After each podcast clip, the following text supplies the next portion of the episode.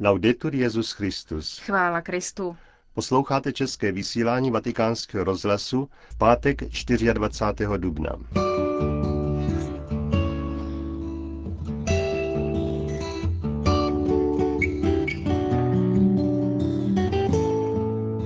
Aktuality z Vatikánu a ze světa a po nich páteční promluva otce kardinála Tomáše Špidlíka. To už je jako každý pátek náplní našeho pořadu. Hezký poslech vám k němu přejí Josef Koláček a Markéta Šindelářová.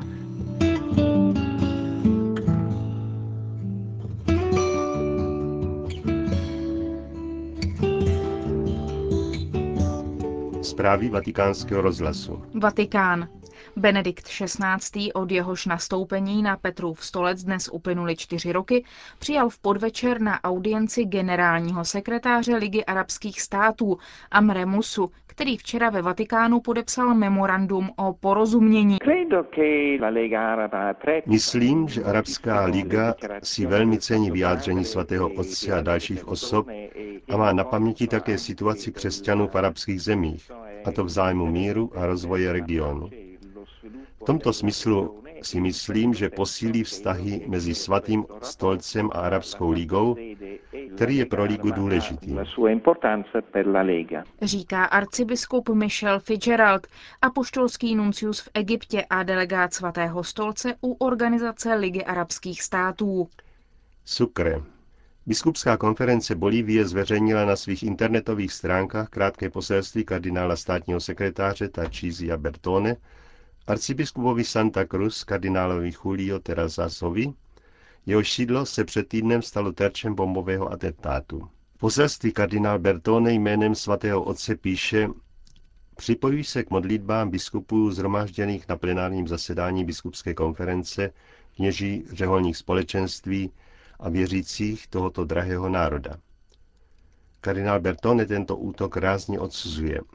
Jakýkoliv projev násilí spáchaný s úmyslem uškodit, napadnout a zastrašit je vždy zavržení hodný, nedůstojný lidské bytosti a naprosto odporující křesťanským hodnotám lásky, společenství a vzájemného respektu.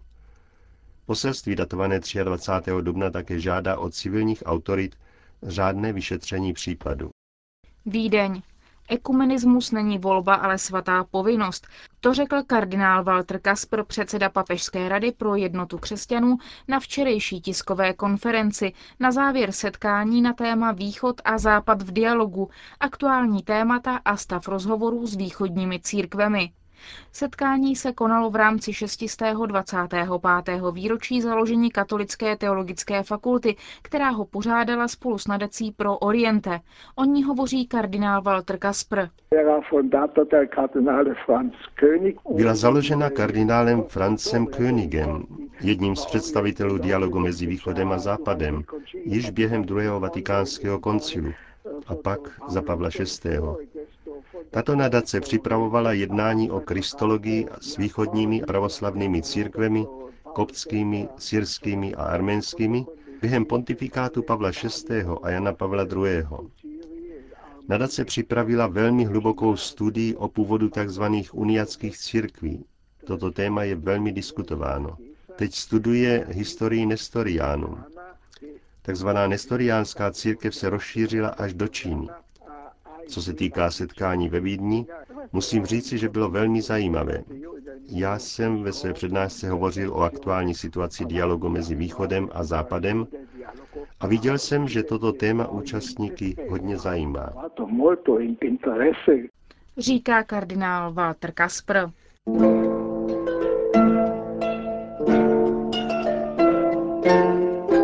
Náhrobní kameny. Pravidelná promluva otce kardinála Tomáše Špidlíka. Zdá se některým lidem divné, když vidí uvnitř kostela zasazeny ve stěnách náhrobní kameny, někdy i docela blízko u oltáře. Namítají, že by neměl místo zde, kde se hlásá radost věčného života. Tento zvyk se považoval za zvláštní privilegium pro ty, kdo kostel postavili.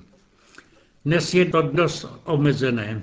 Uvnitř chrámu jsou hrobky jenom těch, kdo byli prohlášeni za svaté nebo blahoslavené, tedy těch, o kterých sama církev úředně dosvědčuje, že s Kristem žijí a králují na věky věků.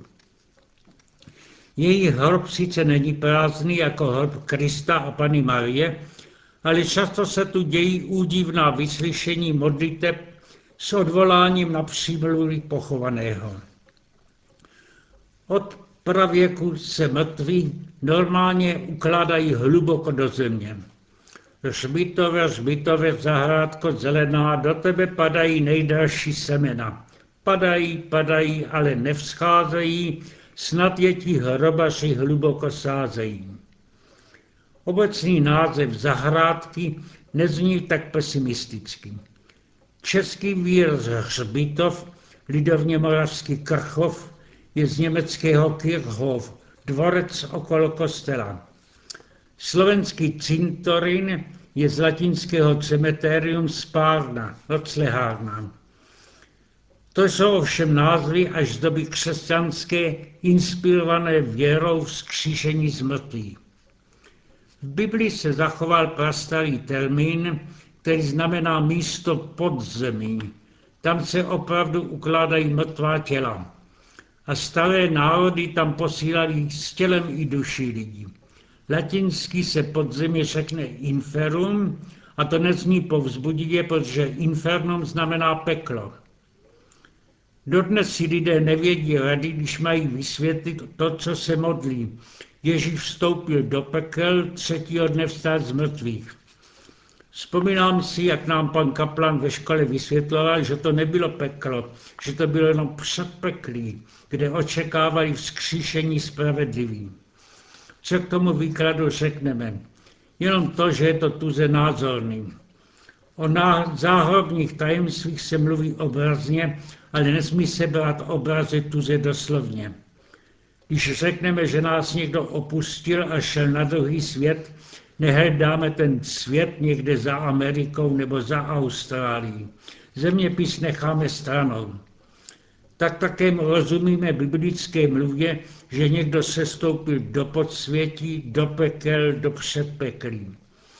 Neznamená to nic víc, než uvědomění, že skutečně zemřel. Nemá naději vrátit se mezi živé. Tak se jevila i smrt Kristova. Sestoupil do pekel, umřel skutečně. Důstojník, který byl odpovědný za popravu, mu dal pro jistotu ještě probodnout srdce, aby pak smrt úředně doložil místo držícímu. Uložil jej do hrobu a hrob zavalili kamenem. A byla postavena i hlídka, je pozoruhodné, s jakou přesností evangelisté pozbírali tyto údaje. Mělo se totiž brzy má na to přihodit něco neslýchaného, čemu se nedá lehko věřit. Ten, o kom je jisté, že skutečně se stoupil do pekel, třetího nevstal z mrtvých. Učedníci, kteří ho hledali v hrobě, našli kámen odvalený a jeho samého na vlastní oči viděli a s ním mluvili. Nepodlehli halucinací, mohli to tedy dosvědčit. Abychom si uvědomili jedinečnost tohoto zjevení, stojí za to porovnat je s učením jiných náboženství. Svého času se o to pokusil Solověv a málem by byl přitom ztratil víru. Jako chlapec vyrostl v křesťanské rodině, babička ho učila modlit a vysvětlovala mu katechismus. Ale jako student přišel do Petrohradu na univerzitu a tam se začala učit moderní Darwinova nauka vývojová a on ji uvěřil. Ale jedna věc ji přitom zarážela. Svět a život se tedy stále vyvíjí, to je potěšitelné. Ale smutný je na tom to, že tu stále jedna generace žije pro tu další generaci. Každý člověk musí umřít, aby mohl růst někdo jiný, aby mohlo růst lidstvo. Zmizet ze země a udělat místo jiným, to by měl být můj úkol na zemi. Není divu, že se zasáhují na obhaju člověka všechna náboženská vyznání. Ujišťují nás, že smrtí vejdeme do jiného, lepšího života. Tam už neplatí Darwin. ani přírodní fatalistické zákony. Nejsou nutné oběti, ale naopak se za ně dostává věčná odměna. Představovat si to můžeme jakkoliv, obrazy jsou někdy hodně fantastické, ale podstata nauky je u všech náboženství stejná. Proč tedy považovat křesťanskou víru za nutnou ke spasení? Si kladl tuto otázku tak vážně, že začal studovat a srovnávat různá náboženství. V té době napsal i životopis Mohamedův. Výsledek těch studií byl pesimistický. Neviděl tu žádný podstatný rozdíl. Všecka náboženství přesvědčují umírající lidstvo, že po smrti vstoupí do nového jiného světa věčného a přesto tam nikdo rád nepospíchá. Proč? Proto je to život jiný, docela odlišný od našeho znějšího, který je sice ubohý, ale který máme přesto rádi. A závěr těchto úvah ani náboženství vlastně neřeší tragedii smrti, hledí se jí vyhnout. A tu otázka smrti nemá odpovědi. Jak by tedy našel filozof svými úvahami? A přece osvícení Solovejovi jednoho dne došlo. Navrátil se k víře podobně jako Goethe Faust, když uslyšel velkonoční zvony. Podchopil, že je v křesťanské víře podstatně něco nového, jedinečného. Kristus zemřel, ale neodešel do nějakého nového neznámého světa. Vrátil se naspět na zemi, vstal z mrtvých. Namítneme, že se však brzy na to vznesl na nebe. To je potvrdil, že je v nerozličném spojení s Otcem. A to se stalo příslovem, že se zase na zem vrátí, aby měla celé země a všichni věřící plnou účast na jeho vítězství i nad smrtí. Ve skutcích apoštolů čteme, jak s ním po jeho smrti učedníci seděli a on je učil o božím království. Spontánně se ho tedy ptali, pane, už v tomto čase chceš obnovit království izraelské?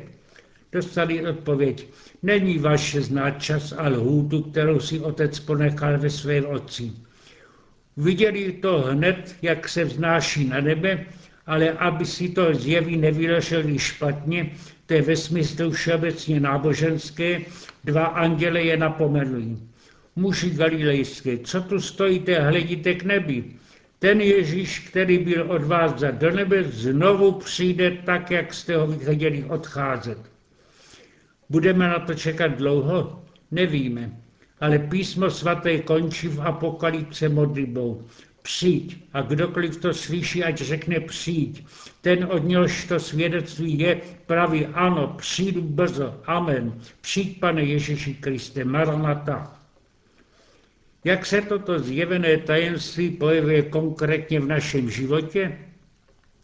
Vyjadřujeme to stočně. Všichni umíráme, tedy obrazně řečeno, sestupujeme do pekel, ztrácíme tělesný styk se světem, duše vystupuje do nebe do tvého styku s Bohem. Ale plnost našeho vítězství nad smrtí, až bude ve spojení se všemi ostatními, s celou zemí ve slávě.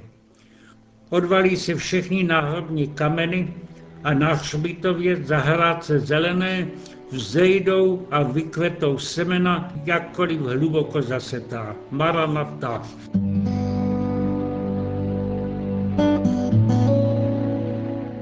Slyšeli jste promluvu otce kardinála Tomáše Špidlíka a s ní končíme české vysílání vatikánského rozhlasu. Chvála Kristu. Laudetur Jezus Christus. thank you